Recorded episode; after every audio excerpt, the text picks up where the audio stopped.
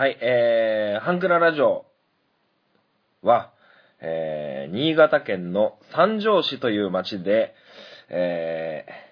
ー、住んでいる私、本町がやってる番組なんですけど、あのーとうとう、この三条市にも、えーコロナウイルス感染者が出ましてね、はい。約1週間、えー感染者が見つかって1週間という感じになったでしょうか。はい。あのーそれがまたね、郵便局員さんっていうね、えーなかなか、こう、ね、あっちこっち行く人がね、こう、感染したということで、あまあ、怯えながら、ね、マスクを、ね、一日一枚でギリギリ過ごそうっていうね、えー感じで過ごしておりますけども、はい。まあ、あのー小中学校、高校と休みですし、あの僕がね、教えてるサッカークラブもお休みになりまして、えー非常にこう、日常とはかけ離れた感じでございますが、えーこの配信がね、えーうまく皆様に届いてたらいいなと思います。はい。きっと、えー音声じゃ、ね、あの、ウイルスは、あの、ね、そちらに広がらないと思いますので、えー元気よくやっていきたいと思います。それでは、ハンクララジオ、スタート。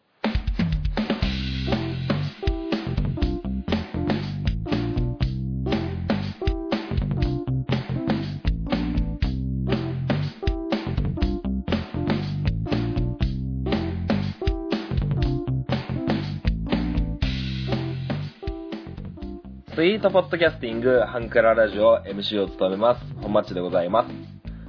この番組は、ハンクラッチのように力を入れすぎず、入れなすぎずをモットーにお送りする番組でございます。よろしくお願いいたします。はい、えー、3月に入りまして、えー、なかなかこうね、えー、ニュースを見れば、常にコロナウイルスの、感じでございますが、えーその中でも、あのー小中高と、え学生がね、こう、ね、休校になったことでですね、こう、いろんなね、え普通なら学校に行ってたのに、学校に、ね、強制的に行けなくなったということになりますけど、まあそれがね、えー良かった人もいれば、えー悪かった人も大勢いると思います。特にね、親御さんなんかはね、なかなか心配ですよね。はい。まあそれで、えーその保護者の方、親御さんのこの社会的保障、えーとかをいろいろ議論されている中でですね、やっぱりこう、小学生なんかは特にこう学校に行けなかったことで、えー、何ですか、お友達に会えなかったりとか、えー宿題の関係とかいろいろ出てきて、なんかいろんなね、ニュースになって、友達に会いたいとかね、いろんな、えーことを話されているんですけど、まあ、それをね、こう、ビジネスチャンスに変えるというか、すごい語弊があるかもしれないですけど、あの、漫画のね、アプリとかはね、こう、いろんな漫画を、えーこの1ヶ月間は無料配信しますとか、えーワンピースは1巻から60巻まで無料購読できますとかね、いろいろこう、えーね、そういうお家にいなきゃいけない、えー子供さん向けに、こう、企業が腹を切って、えーそういう風な、普段ならお金を取ってるサービスを、えー無料でというような動きがあってですね、非常にこう、なんと言いますか、えーもう社会問題。まあ社会問題ですよね、当然。なんか、僕の見てたニュースではこれは100年に1回のものすごいこう、ね、あの、災害というか、ウイルス、ウイルス系の、なんかいろいろ、そういうのの中で、100年に1回あるかないかの、こう、すごいこう、ウイルスらしくて、ね。まあ、ちゃんとニュースを追っていれないんですけど、まあ今のところこう、どんどん広がり続けてると。で、治ってる人たちのニュースがあんまり流れないみたいな、えー状況になってるかなと思います。はい。で、えー先週もお話しした通り、あのー、マスクは、えー、やっぱり売ってないですね、どこにも。ねえ。まあ欲しいわけじゃないんですけど、ストックがあるので欲しいわけじゃないんですけど、やっぱ、ね、買い物行った時にはマスクのコーナーちょっと覗いてみたり、ああ、やっぱりないな、みたいなね、えー、感じになってますし、えー、ちょうど1週間ぐらい前は、ティッシュペーパー、トイレットペーパー、えー、アルコール除菌のなんかこうね、アルコールでこう、テピカジェル的なやつとかも、うんと、なかったんですけど、まあ、少しずつ、あの、物流がちゃんと、えー、流れて、えー、ティッシュペーパー、トイレットペーパーは結構もうどこでも置いている状況になってますかね。はい。あのー、まあ、それでもお客様お一人限りとかね、ご家族様お一パック限りみたいな、そういう、えー、限定はされてはいるみたいですけど、うん。ね、各僕のうちもですね、ティッシュがとうとうなくなりそうで、えー、困ったなぁなんていう風な感じだったんですけど、あの、ちょっと高いやつ売ってたんで、あの、ね、花セレブ的な、花セレブじゃないんですけど、あの、ちょっと高いやつ。うん、一箱100円ぐらいのやつを、え、買ったんですけどね。はい。まあまあそんな感じで。で、あの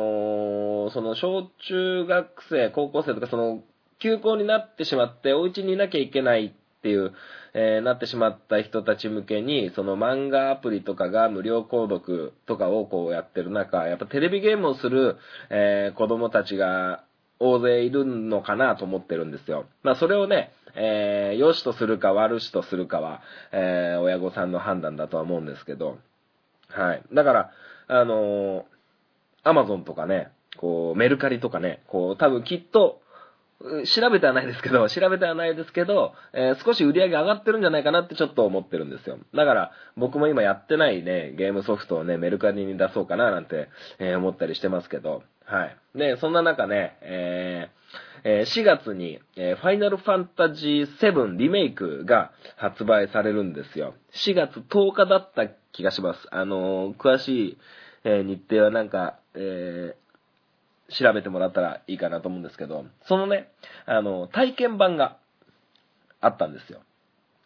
はい。プレイステーション4の方で体験版があって、そもそもファイナルファンタジー7っていつの作品かなって思ったら、僕がね、小学校4年生ぐらいだから、もう20年以上前の作品なんですよ。うん。で、その頃はプレイステーション1で、えー、出たえー、ファイナルファンタジー7、えー、ディスク3だったかな。ディスク3枚ぐらい使うんですけど、まあその頃はね、もうゴリッゴリのポリゴン表現、えー、になってて、まあなかなかこう、感情移入というか、まあ、スーパーファミコンから続く、えー、感じで、あの、ただただゲーム、まあストーリーとかはね、さすがにこう、難しくなって、まあ、ファイナルファンタジーらしい、えー、ストーリーにもなっていたと思うんですけど、今回そのね、体験版をちょっとやってみてですね、まあ、あのー、なかなかこう、こう、昔を思い出しながらね、えー、やってたんですけど、で、今度はちゃんとフルボイスで、えー、フルボイスというか、ちゃんとセリフには声がついてて、あのー、まあ、クラウド、えクラウドという主人公、ね、ツンツン頭の えクラウドなんですけど、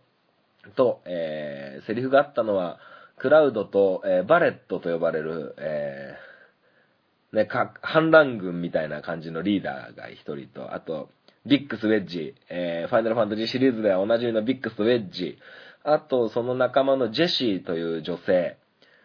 と、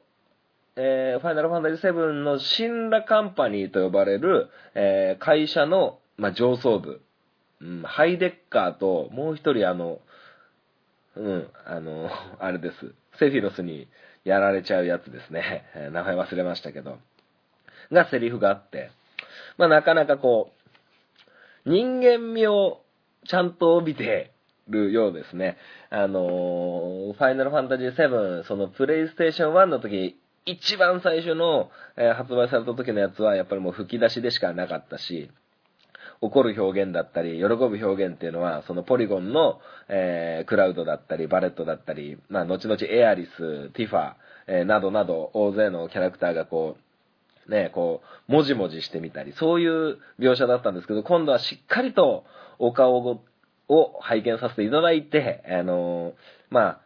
喜んでる笑顔だったり、悲しんでる泣き顔だったり、そういうのがしっかりと、ね、もう、プレイステーション4になって、かなりこう、ムービーみたいな感じが、ね、あの、すごくこう発達して、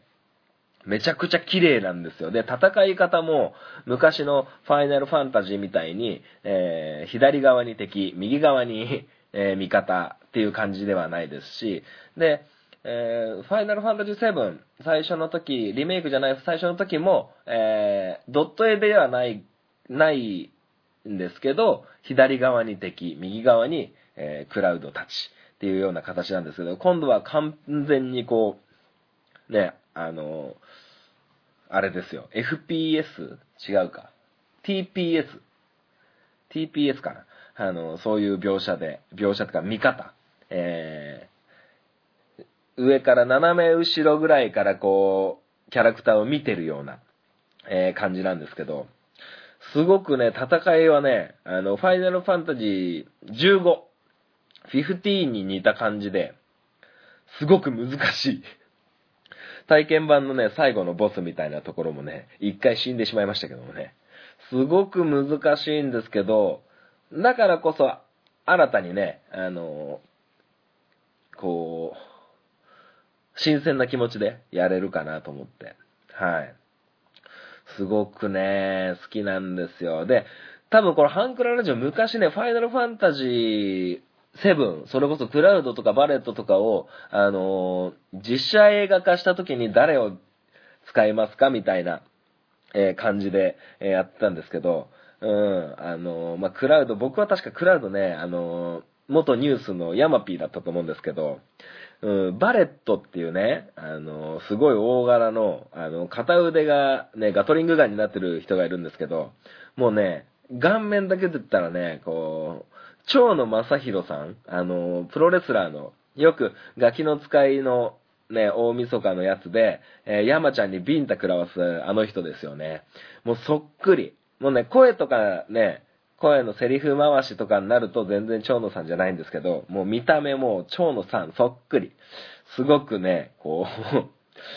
う え、モデル蝶野でしょっていう感じになってしまいましたね。はい。まあ、ちょっとね、やっ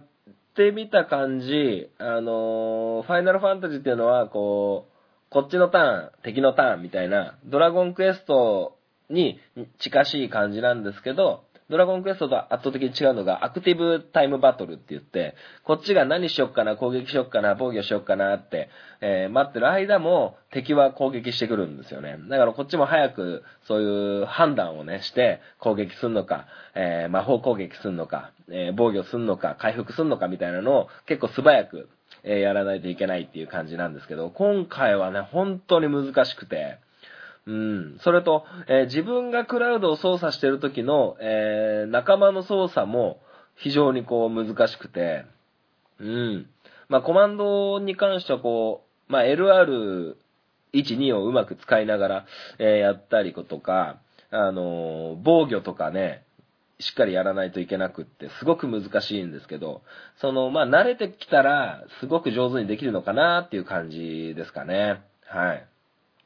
まあ、非常に、えー、楽しみでございますよ。うん。まあ、あのー、僕がそのゲームをやってる時間がどれだけあるかっていうことなんですけど、まあ実際ファイナルファンタジー15、15も、えー、買って1ヶ月ぐらい経つかな ?1 ヶ月経たないかなわかんないですけど、まだね、全部終わらせないんで、ちょっとこの1ヶ月で、大急ぎで、えー、やっていこうかなと思ってますけど、はい。まあ、あのーなんて言うんですかね、こう、昔やってた人は、昔ファイナルファンタジー7をやったことのある人は、ぜひやってほしいですね、これは。すごく、あの頃の、あの頃の感じってこういう風になってたのかっていう感じ。どう言ったらいいだろう。あの、まあ、キャラクターが攻撃するのとか、えー、キャラクターがね、こういろんなこう、アクションみたいなの、アクションうーん、アクションっていうか、えージャンプしたり、えーまあ、しゃがんだり、まあ、いろんなことするんですけど、やっぱりね、ゴリゴリのポリゴンだった頃とはね、もう圧倒的に違うんですよ。はい。圧倒的に違うんですけど、でも、中身がね、しっかりこう見えて、こういうところをくぐって、こういう、ね、あの、敵がいて、で、敵も、あの、ファイナルファンタジー、昔のだと、えー犬なら犬で全然あれなんですけど、今度敵で犬が出てくるとね、すばしっこくてね、攻撃が当たりづらかったり、高いところにいる敵を、あのークラウドみたいに剣で攻撃する、ね、物理攻撃をする人は、なかなかこう当てにくいから、そうなると、ガトリングガンが片手についてるバレットの役割というか、なんかそうやって、あのなんていうの、ただただ攻撃力が強いからとかいうことじゃなくなってきてるようですね。うん。だから僕、正直バレットってあんま使ってなかったんですけど、バレットがね、必要になる場面もどうしても出てくるんだろうと思いますし、うん、なんかこう、脳筋でゴリゴリ、あの、連打ゲーじゃなくなってきてますから、うん、非常にね、難しいですね。うん。結構あっという間に HP 減るし、なのでね、非常にこう楽しみにしてるかなと思いますよ。はい。で、プレイステーション4で、あの、体験版がリあの、ダウンロードできますので、えーもしお持ちで興味のある方は、えーやってみたらいかがかなと思いますけどもね、はい。まあ僕はね、あの、ティファというね、女性キャラクターがものすごい好きなんですけど、あの、まだね、全然その描写とか、キャラクターとしてまだ体験版では出てこなかったので、非常に楽しみだなと思いますね。はい。まあそんな感じでね、こう、非常に、えー漫画だったり、えーゲームだったりが、こう、外出しにくい、えー小中学生、高校生、えに向けて、こう、ちょっとこう、なんかこう、家でできる遊びとか、えにつながってくるのかなと思います。もちろん、勉強も、え一生懸命やってほしいところはあるんですけど、それはね、やっぱ限界がありますよね、きっと。まあ、何が正解、この休校の間、どういう過ごし方をするのが何が正解かっていうと、わかりませんが、あの皆様がね、こう健康で、えこの、ね、一大事が、え過ぎていくことを願っております。はい。それでは、メールのコーナーに移りたいと思います。アプローチラジオこの番組は MC のケンとリョウの同級生2人がお送りする雑談ポッドキャスト番組です。皆様の日常にどんどんアプローチしていきたいと思いますので、お便りお願いします。月曜日夜9時配信中。今のところ毎週配信していますので、お時間のある方はぜひお聞きください。アプローチラジオのケント、リョウでした。あなたの心にアプローチ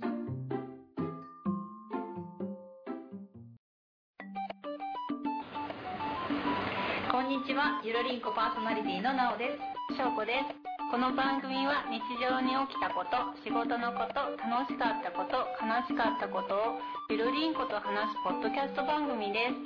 毎週木曜22時配信中。ふわふわゆるりとした番組をお探しのあなたにぴったり。番組はゆるりんこで検索。ぜひ一度聞いてみてくださいね。はい、それでは、メールのコーナーでございますが、はい、えー、いただいております。えー、タイトル、えー、アプローチラジオのケンです。そうですね、ケンさんから、えーいただきました。ありがとうございます。ハートビートのリズムと歌詞が最高すぎてめちゃくちゃ聴いてるケンです。えー本町さんのコーナーをもろにパクっているアプローチ FC ですが、なかなか難しいですね。えーというのも、アプローチラジオは、コーナー企画はもう、本当に続きません。続いたものが一個もありません。えーこのアプローチ FC だけは続けたいというのが、続けたいというのが県の思いなのですが、本町さんのサッカーの最新情報源はどこなのですか、えー教えていただけると、県もアプローチ FC の話をできるので、よろしくお願いいたします。えー、追伸、えー本町さんとゆるりんこのなおさんとしょうこさんのコラボ番組、えー聞きたかったですが、この状況なので仕方ないですね。え、あと、ハンクララジオのアプローチラジオの C CM 新しいの送っていいですか？ありがとうございます。はい。えー、一つずつ整理していくと、えー、アプローチラジオの CM 新しいの、ぜひ送ってください。はい。僕の番組で良ければ、えー、いつもね、こう、流させてもらっているので、新しいやつね、あのー、楽しみに、えー、待っております。はい。それと、もう一個は、あの、ゆるりんこのお二人がね、こう、新潟にこう旅行に来る。まあまあ、しょうがないことだとは思うんですけど、まあ、ね、これが最後のチャンスじゃないですからね。はい。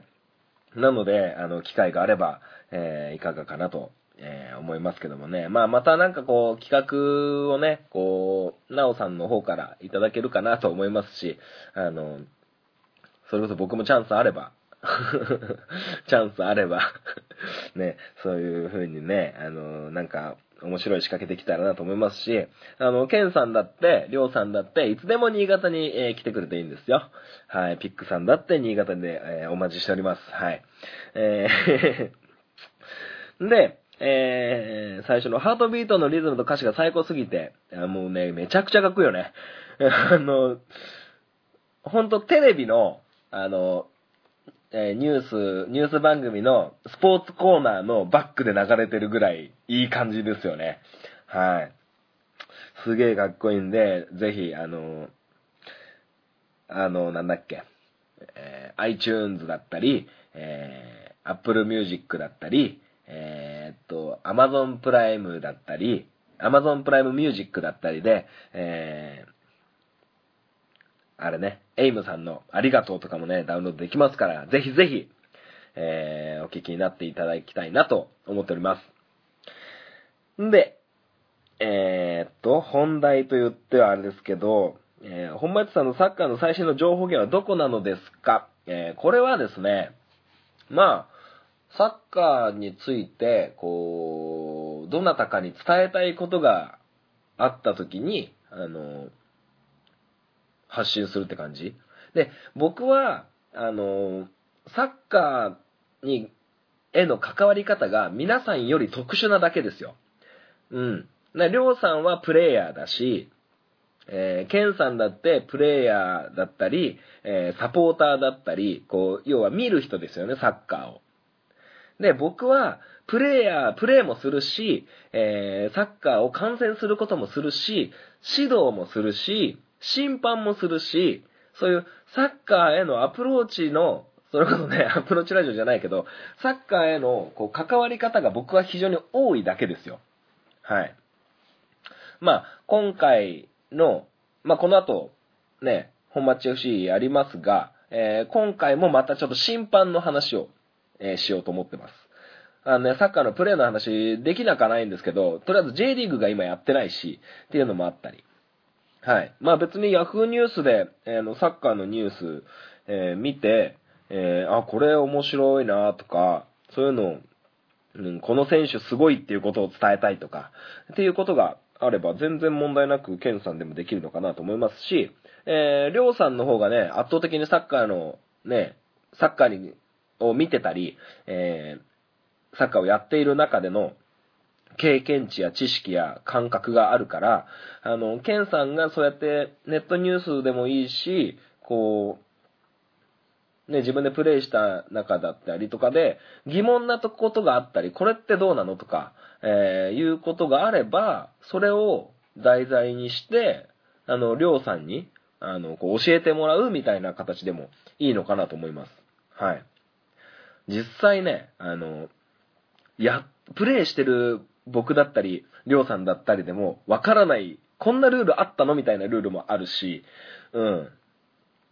じゃあなんかね、あの、ケンさんなんかをこう、結構、掘って掘って調べるの得意だろうから、あの、バルセロナっていうね、あの、スペインの、まあ、世界一有名なチームがあると思いますけど、えー、その選手バルセロバルセロナで、えー、活躍した選手で、ブラジル人が何人いて、歴代で、ブラジル人が何人いて、みたいなね、のを調べてみたり、そもそもクラブがどういう風に出来上がってきたか、スポンサードはどこなのかとか、うん、いろんなこと調べて発信したらいいと思いますよ。うん。だからね、まあ、みんなが知らない情報を伝えたいみたいな感じなので、まあ、これ知っててほしいなとか、うん、サッカーの話をすれば、アプローチ FC 完成すると思いますし、まあ、うん、答えがね、二人だからこう議論できると思うんですよね。うん。僕はもう答え分かった上で答えにまでどれだけ喋るかっていう 感じになっちゃうから難しいけど、二人だからね、こう疑問を投げかけて、うん。でもサッカーっていう、えーことを話し出して、えーケンさんが、あのーなんか、なんて言うんだ、おちょけてくると、良くないかもしれないね。うん。あの、りょうさんは真面目に答えてるのに、お前ふざけんじゃね？えみたいなね。あの、そういう感じにならないように、こう、サッカーにちゃんとリスペクト持って、えーこれはこう、どうしてこうなの？とか、いうことをね、えーやってみたらいいんじゃないですか？はい。じゃあ、えー、なんだろうね。ケンさんに宿題みたいなの出せたら面白いけど。うん。あのーでもあの、ケンさんあれじゃない。サッカーの、サッカー選手の、ね、名言とか調べれたら面白いと思いますよ。うん。サッカー選手名言いっぱいありますからね。うん、僕も昔、あの、それをテーマにして、ハンクララジオの中の、えー、まあその時ハブちゃんいたかな？確か、ハブちゃんというね、名言集みたいなのを話したこともありますし、面白いんじゃないですか？うん。なんか、そうだね、えー、まあ、ミシェル・プラティニっていう昔のフランスの、えー背番号10番、サッカーのルールを変えた男なんですけど、あの、サッカーはミスするスポーツだ、えーミスがなければ、えー0対0のままっていうね、うん、そういう感じとかね、うん。いろいろあると思うんで、あの、ちょっと、ケンさんの感じだと、そのプレイヤーとか、プレーに関してじゃなくて、なんかその、チームの成り立ちとか、なんかすごいこう、一人の選手の半生を追っかけてみるみたいな感じだと面白いかもしれないね。うん。だって実際じゃあキングカズがどのチームに在籍して、えー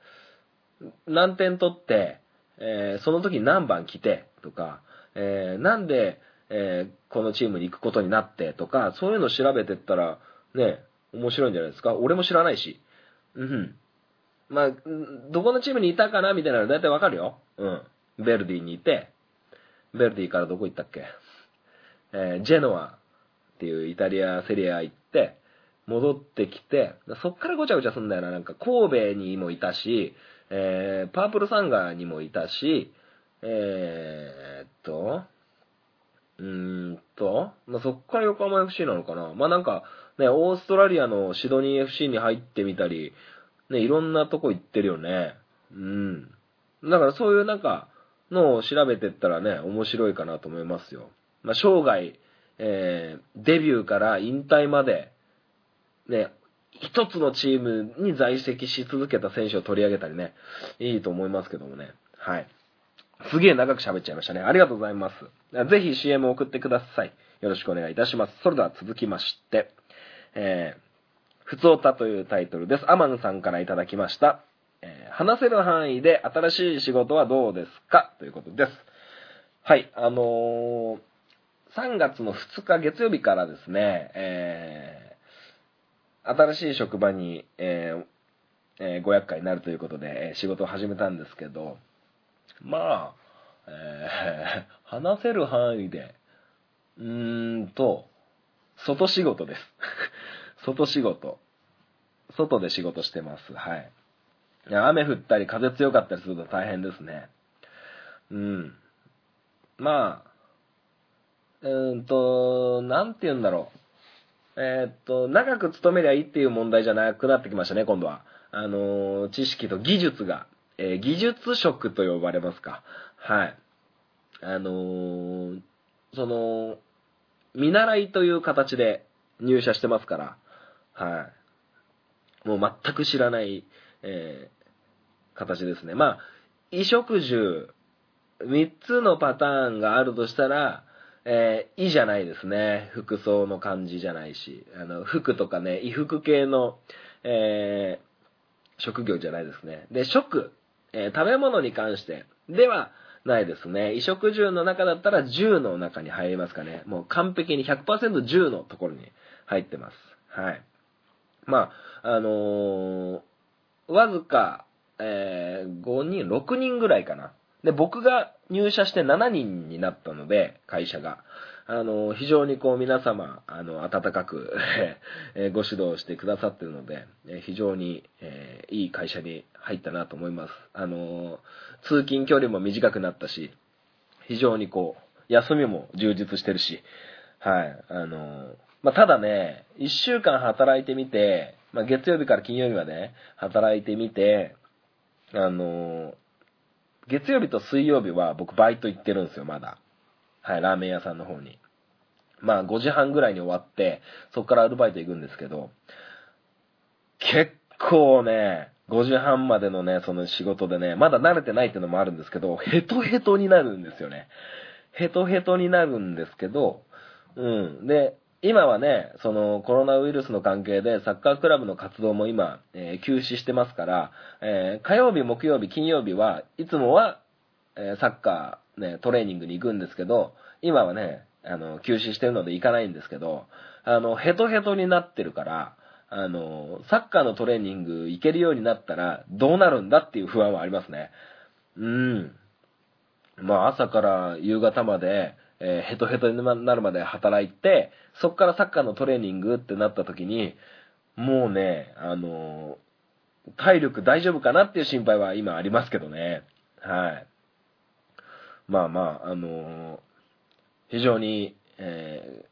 今はね、まだどうなるかわかんない、どうなるかやめるつもりなんてないし、ないんですけど、そんなんね、始めて1週間ぐらいの時にさ、もうやめてやるぞなんていう人なんか少ないと思いますし、あの、やめるつもりもないですけど、あの、非常にこう、今はめちゃくちゃ頑張りたい。毎日行って、毎日新鮮で新しいことだらけだから、すごく、毎日楽しく今、えー、やってますけどね。はい。まあそんなとこでしょうかね。まあおいおい、あの仕事中の話を、えー、ハンクララジオでも、えー、していく感じだから別に隠さなくてもいいんですよ。どんな会社にいるかとかね、どういう仕事してるとか、えー、別に言ったっていいんですけど、えー、一応話せる範囲でっていうことで、えー、話せる範囲を今んとここの辺にしときました。はい。まあそんな感じでございます。まあということで、えメールのコーナーは以上でございます。それでは、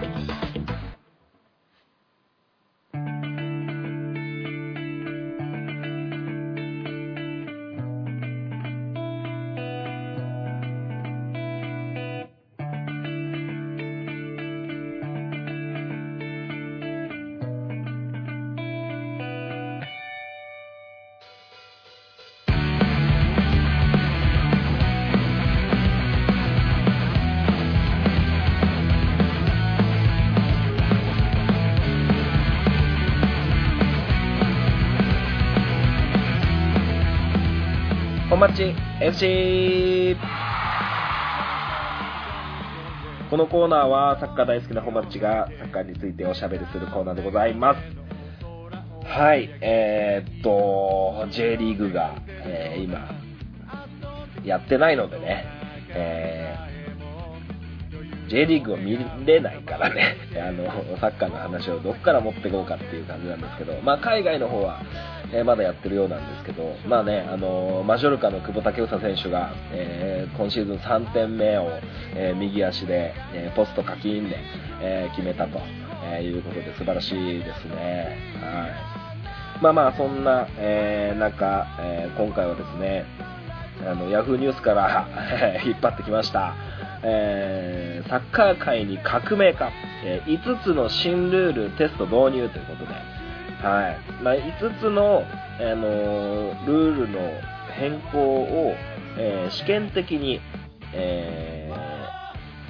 ー、テスト採用すると。えー、いうことです。えー、まず、オランダのサッカー協会が、えー、国際サッカー連盟、FIFA に、え許可を得て、えーオランダ国内のユース年代での5つの新ルールがテスト採用されると、えいうことです。はい、サッカー界ではたびたびルールが改定が行われる中、オランダサッカー界で先行して5つの新ルールをテスト採用する。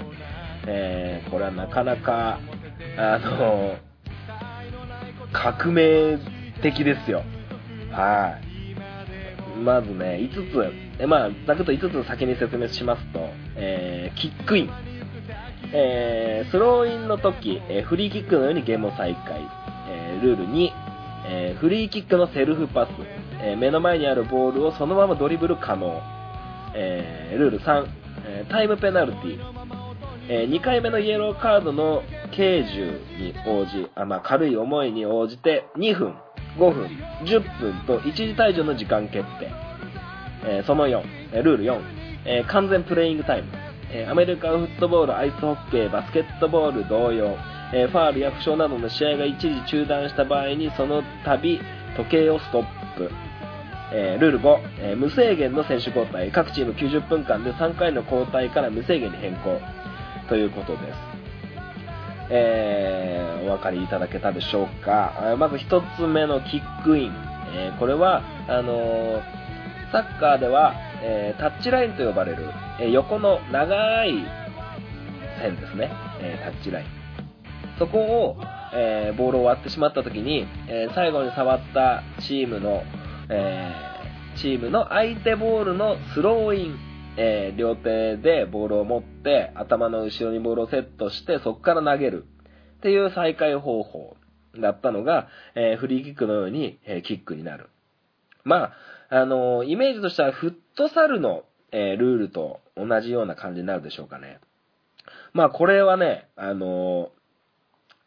戦術から変わってきますね。はい。今、スローインっていうのは、まあ、なかなかこう、ゴールに結びつくセットプレー、再開方法じゃないんですよ。まあ、結びつきにくいだけですよ。あの、ロングスローとかね、こう、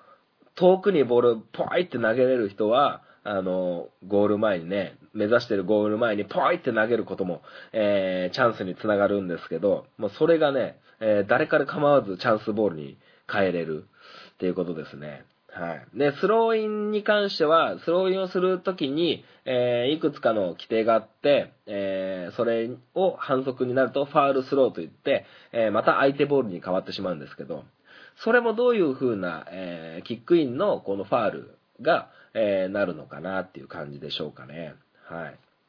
そうなるとですね、あの、コーナーキックと呼ばれるセットプレーがあるんですよ。あの、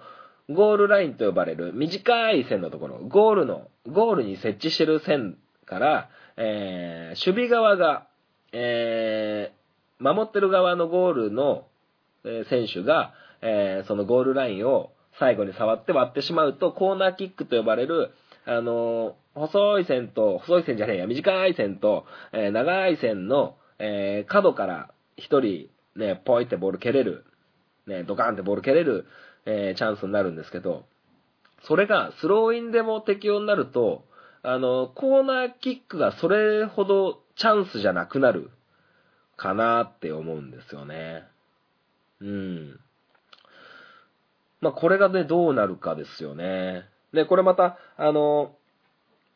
その2の、えーフリーキックのセルフパスにもつながるんですけど、コーナーキックのところからセットして、えードリブルしていいのかっていうことですよね。あじゃあ、まあ、その2、えーフリーキックのセルフパス、え目の前にあるボールをそのままドリブル可能。まあフリーキックっていうのは、えコートの中、えさっきのキックインは、その長い線、短い線の、えからボールが割ってしまった。別に反則じゃない、えーことになった時の再開方法でしたが、今度は、えーまあ、ハンドだったりとか、えチャージングだったり、ね、足を引っ掛けて転ばしてしまったとか、えそういった時の再開方法はフリーキックと呼ばれる、その反則が行われた時点からの、えキックだったんですけど、それがね、ゴール前だったら壁側をね、何人かこう人が並んでみたりとか、えーいろんな、え戦術がありますし、えー場所が場所なら直接ゴールを狙えてしまうっていうことなんですけど、これも戦術的に変わってきますよね。はい。キックは苦手だけど、ドリブルが得意な選手は、えーキックをしないで、ドリブルでっていうことになりますし、あのーフリーキックっていうのはボールの時点から、えー半径何メートルだったかな？9.15だったかな？9.15メーターだったから離れなきゃいけないんですよ。あの小学生ルールと、えー大人ルールでは少し距離が違うので、ちょっとごめんなさい。わかんないけど、えー距離まではちょっと調べないとわかんないんですけど、離れなきゃいけないんですよ。はい。で離れなきゃいけないので、えードリブルしてシュートすることもできるし、ドリブルして別の方向にパスすることもできるし、あの、戦術的に変わってくる。はい。まあまあ、これも、どうなんだろう。別にセルフパスにしなくてもうまいことセルフパスみたいにする戦術を今取ってる選手もいますからね。まあ、とにかくキックで再開するんで、えー一人がボールのすぐそばに立って、あの、ちょびって、ちょびって転がして、他の人がドリブルし始めればいいわけですよ。要は、フリーキックっていうのは、えー一人の選手が蹴って、次も同じ選手が触っちゃダメなんですよ。うんと、キックしたら自分キックした人以外の人が、えー触ったり、ボールが外に出てしまったり、えーしないと、あのー再開したと認められないので、だから、ドリブルっていうのは自分が触って、次も触ってボールを運ぶわけですから、え今まではダメだったんですよね。それが、え可能になるということですね。まあこれも、見てみたいのはあるけど、それこそ、ドリブルするか、フリーキック、そのままキックするかっていう二つの選択肢があるし、えー守る方は非常に難しくなりますよね。えーフリーキックは、えー右足で蹴る人と左足で蹴る人で、えボールのね、軌道が変わってきたり、まあ、蹴り方にもよるんですけど、変わってきたりするので、非常に、え今までは、こう、右にカーブするのか、左にカーブするのか、えーなんかフォークボールみたいにこう、落ちるようにグンって落ちるようなボールを蹴るのかみたいな、そういう駆け引きだったのが、さらに、今度は、右で蹴るのか、左で蹴るのか、左足で蹴るのか、右足で蹴るのか、えードリブルするのか、で、ドリブルするなら右に行くのか、左に行くのか、えードリブルした後パスするのか、シュートするのか、によって、だいぶ、戦術的に変わってくるかなと思いますね。はい。じゃあその3、えータイムペナルティ、え2回目のイエローカードの、えーイエローカードの刑事に応じ2分、5分、10分と一時退場。これね、昔ちょっと議論になってダメだったんですよね。あの、イエローカードっていう、イエローカード、反則した時の、えー感じと、レッドカード、もう一発で退場、もうその人はもうコートかに、コートに立てませんよってなった時に、イエローカードでは軽すぎるけど、レッドカードじゃ重すぎるみたいな感じで、オレンジカードっていうものが、えー、一回議論されたことがあって、で、オレンジカードっていうのは、あの、なんだ、それこそタイムペナルティえーイエローカードより重いけどレッドカードより、だから中間を取って10分間、えー出れませんよ。アイスホッケーなんかもね、えー反則した人がなんか2分間、なんか、閉じ込められて、牢屋みたいなところに閉じ込められて、えーストップウォッチがスタートするみたいなのがありますけど、まあこれもね、非常に2分なのか5分なのか10分なのかでだいぶ戦い方も変わるし、うーん、難しいですよね。それをレフリーが一人で判断するってなると、レフリーへの負担はだいぶでかくなると思いますね。はい。で、完全プレイングタイム、次。えールール4、完全プレイングタイム。えーアメフトやアイスホッケー、バスケットボール同様、えーファールや負傷などで、試合が一時中断した場合にその度時計をストップ。えーサッカーは、えー基本的に時計は止まりません。えー時計は止まらずに、後で、こう、ロスタイムとかね、今アディショナルタイムとか、いろんな名前があってややこしいところではあるんですけど、そういう感じで、えーその負傷して、プレーがされてない時間を、えー試合の一番最後、お尻の方に、えー余りの時間をこう追加するっていう感じなんですけど、こう、ロスタイムということがもうなくなるってことですよね。はい。まあ、45分の試合で、えー、誰かが怪我して1分治療の時間を作った、えーもう1回、えー治療の、別の誰かが治療になって1分かかった、えーボールが外に飛び出してって、えースローインするまでにじゃあ30秒かかったってなると、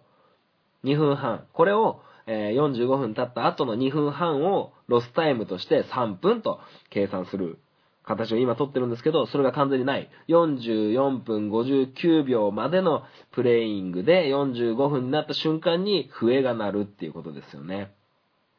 だから、えー時計は止まらないから、44分59秒の時点でフリーキックがあった場合どうするかっていうことですよね。うん。ボールが蹴ってゴールに届くまでどういう風になるのか。まあ、これもね、フットサルもこれなんですよ。完全プレイングタイム。あの、時計がいちいち止まるっていう感じ。うん、これは、これもまた非常に難しい。非常に難しいですね。で、丸5、丸5、ルール5、無制限の選手交代、90分間で3人の交代が、あの、何回でも交代できるよ。これね、小学生年代はね、これがもう結構マストです。ほぼほぼこれですね。あの、まあ、子供ですからね、体力的なこともあったり、あの、出場機会の確保だったり、いろいろな、えーことがあるので、えーとりあえず日本サッカー協会はこれ結構、ジュニア年代はもう、できるんですけど、じゃあプロになった時にどうか。ね、まあ、プロになった時はこれは、ね、何人でも交代できるってなると、うーん、まあ、ベンチ入りの数が決まってるから、難しいかなとは思うんですけど、結構これで駆け引きがなくなるというか、あの、どのタイミングで誰を出そうみたいな、えー監督の采配が非常に難しくなってくるのじゃないかなと思いますし、もう一つは、えー交代して、ベンチに下がった選手はもう一回出れるのかっていうことですよね。うん。だから、バレーボールみたいに、あの、サーブ得意な人はサーブだけして、ベンチに引っ込んだりするじゃないですか。えーブロックが得意な人は、ブロックの、この人の時にはブロックをしたいっていう時に、ブロックだけ出てくる選手ってたまにいますよね。そういう感じになりますよね。だから、そうだな。今、フリーキック、世界で一番って誰だろう。うーんと、まあ、じゃあ、メッシにしときましょうか。えーリオネル・メッシ選手が、えーベンチにいたとき、まあ、そもそも ベンチにいることが、えー不思議なんですけど、まあ、フリーキックはめちゃくちゃうまい。けど、足も遅いし、背も低い。そう、ドリブルも上手じゃない。ヘディングも上手じゃない。ただ、フリーキックだけはめちゃくちゃうまい。チームの誰よりうまいっていう選手をベンチに置いて、えキックするたんびに、あの、交代して入っていくことが可能になりますよね。うん。まあ、この5つのルール改正がどうなるかはわかりませんが、えー今のサッカーのルールを考えると、ちょっと想像しづらい。できてもキックインぐらいかな。うん、キックインならなんかこう、あの、イメージは湧く。イメージは湧くんですけど、どうだろうな。まあ、どの道、あのルール改正っていうのは、選手も理解しなきゃいけないし、取り締まる方、レフリーの方への負担はかなりでかいですよ。あのリスナーの方がどれだけサッカーのルールに詳しいかどうかはわかりませんが、えー前回お話ししたみたいに、前回だったよな、確か。あの、ルールって、ちょびっとずつ変わってるんですよ。まあ、オフサイドっていうね、あの、サッカーの中で一番難しいと分かりづらいと、えーされるルールだったり、あの、ちょびっとずつ変わってるんですよね。見えないところで。うん。見えないところで、ちょびっとずつ変わってるところを、毎年毎年ちょびっとずつ変わってるのを、僕も含めて審判をする人っていうのは、毎年毎年そのルールにのっって、追っかけて、あの、ルールはこう変わったよねっていうのを試合前にね、レフリーのみんなと相談しながら、えーやるんですけど、結構ルール変わるって、あの、審判からすると結構、むずいんですよね。うん。むずい。で、今回この5つのルールが変わ、もう5つね、全部が全部変わるかどうかわかりませんが、えーなんかルールが大きく変わるんですよ、これ、1つずつ。1個、1個変わったって、めちゃくちゃ変わるんですよね。そうなると、レフリーは非常に難しくなってくるのかなと思いますね、個人的には。はい。まあ、でも、ここまで変わると、あの、もう、古臭い、もう、親父臭いこと言いますけど、もう、サッカーじゃない。僕の知ってるサッカーじゃないっていう感じになるかな。なんか、まあ、それこそね、フットサルとサッカーって、えー、似てるんですけど、全然違うスポーツで、えー、フィールドプレイヤーは手が使えないとか、えーボールをキックしてプレーするとか、えー似たところはあるんですけど、もう戦術的にも、えー全然違うし、ルールだって全然違うし、もう僕は別のスポーツだと思ってるんですよ。だから、このルールが適用されたら、もうサッカーに最も近い別のスポーツになってしまう気がしてなりませんけどね。はい。まあ、どうなるかはわかりませんが。はい。そんな感じのね、5つの新ルールっていうのが、実際にテスト採用される、その採用された中でどういうことを議論されるかっていうのが非常に難しいかなと思いますけど。うん。まあまあ、そんな感じでね、今回は、あのーオランダサッカー協会が、え5つの新ルールを、採用テストするよ。それはどんな5つかということをお伝えさせていただきました。それでは、ハンクララジオ、試合、終了。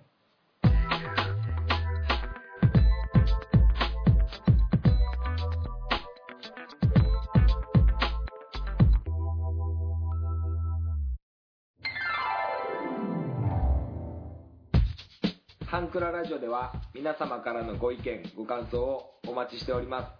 す。メールアドレスは、ハンクラ .h2u.gmail.com です。スペルは、hankura.h2u です。h2u の2は数字の2です。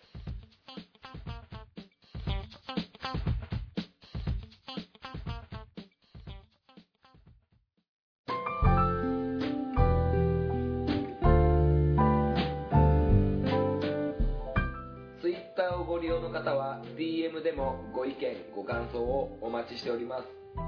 ハンクララジオで検索してみてください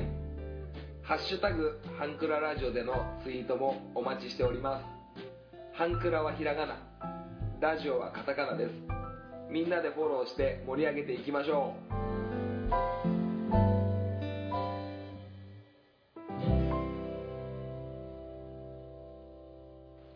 はい。エンディングでございます。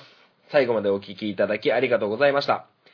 この番組では皆様からのメールをお待ちしております。ツイッターからは DM で、えーメールフォームも、えーございますので、ぜひぜひよろしくお願いいたします。あのーまあ、差し迫ってはいないんですけど、6月に、えー僕とミランダカは結婚式をする予定でいるんですけど、まあこのコロナウイルスの影響で非常にこう結婚式場だったりも今てんやわんやしてるんですけど、まあ6月には収束してるんではなかろうかということで僕らはね、日程をずらしたりとかっていうのはまだ考えてないんですけど、で、それに向けて、えー実家に行ってですね、あの、幼少期の写真とかをね、こう引っ張り出してきたわけなんですけど、まあ、なかなかこう、結構写真って残ってるもんですね、案外。